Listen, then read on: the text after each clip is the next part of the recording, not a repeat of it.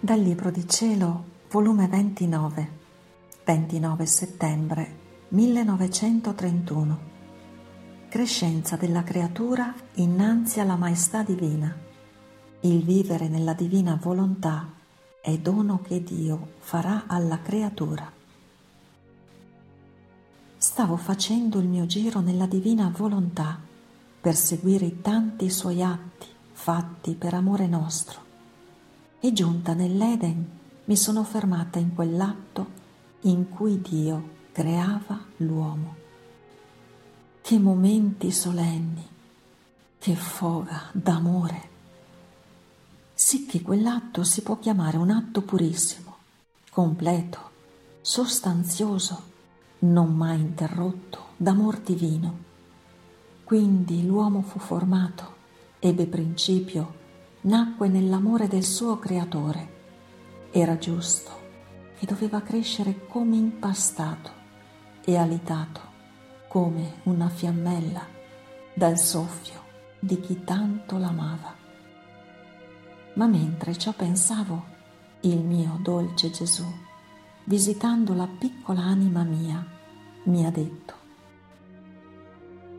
Figlia mia, la creazione dell'uomo non fu altro che uno sbocco del nostro amore, ma tanto che l'uomo non lo potette ricevere tutto dentro di sé, non avendo capacità di poter chiudere nel suo interno un atto di colui che l'usciva alla luce.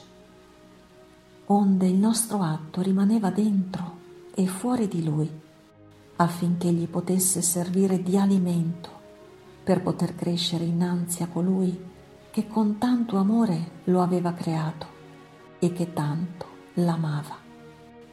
E siccome non fu il solo nostro amore che sboccò nel creare l'uomo, ma tutte le nostre qualità divine, quindi sboccò la potenza, la bontà, la sapienza, la bellezza e così di seguito.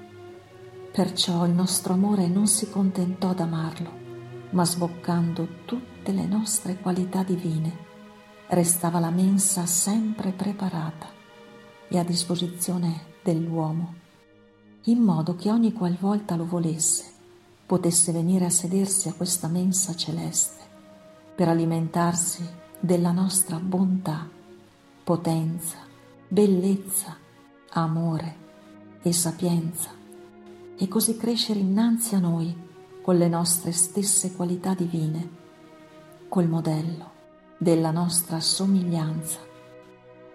E ogni qualvolta veniva alla nostra presenza per prendere i nostri sorsi delle nostre qualità divine, noi dovevamo cullarlo sulle nostre ginocchia per fargli prendere riposo e fargli digerire ciò che aveva preso affinché potesse di nuovo alimentarsi dei nostri sbocchi divini per formare la sua crescenza completa di bontà, di potenza, di santità, di bellezza, come il nostro amore lo desiderava e il nostro volere lo voleva.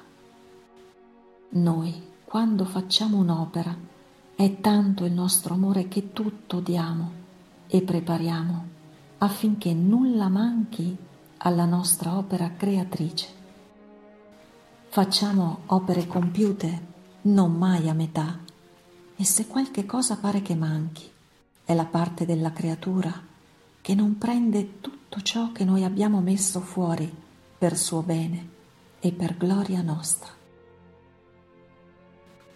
Onde continuavo a pensare alla divina volontà ed il mio amato Gesù ha soggiunto.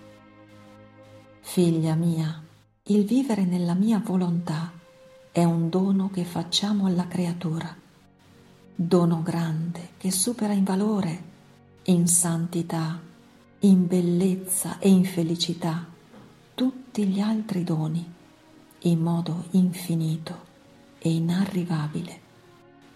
Quando facciamo questo dono sì grande, non facciamo altro che aprire le porte per farla posseditrice dei nostri possedimenti divini, luogo dove non hanno vita più le passioni, i pericoli, né nessun nemico le può nuocere o farle del male. Questo dono conferma la creatura nel bene, nell'amore, nella stessa vita del suo creatore. E il creatore resta confermato nella creatura. Quindi succede l'inseparabilità tra l'uno e l'altro. Con questo dono la creatura si sentirà cambiata la sorte, da povera, ricca, da malata, perfettamente guarita, da infelice, si sentirà che tutte le cose si cambiano per lei in felicità. Vivere nella nostra volontà come dono c'è gran differenza dal farla.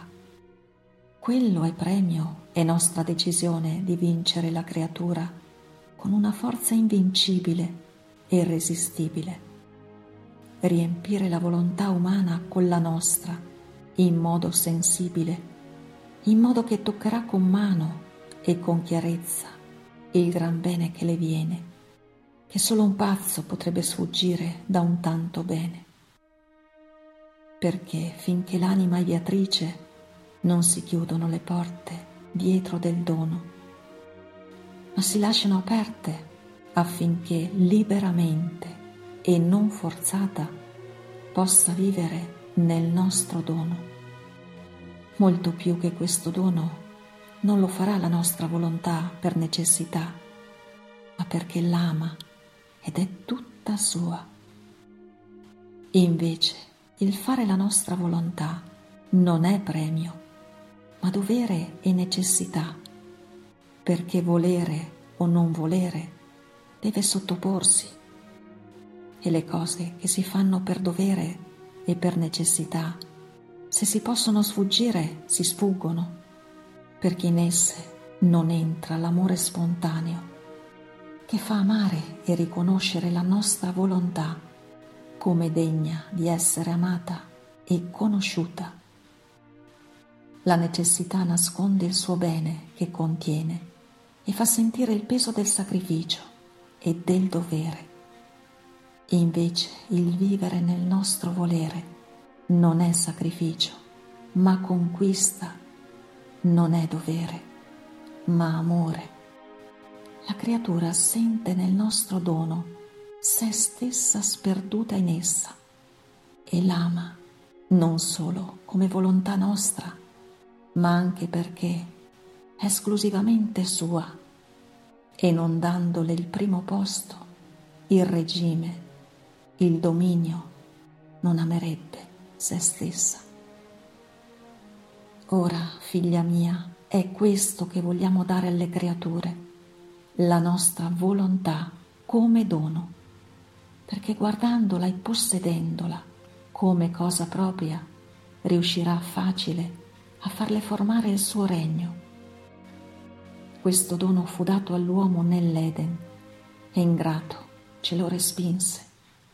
Ma noi non mutammo volontà, lo teniamo a riserva e ciò che uno ci respinse con grazie più sorprendenti, lo teniamo preparato per darlo agli altri.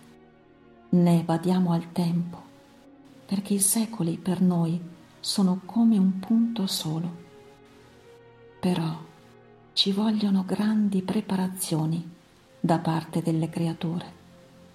Conoscere il gran bene del dono per sospirarlo.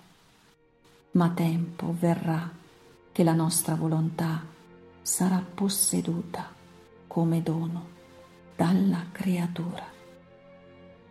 vier.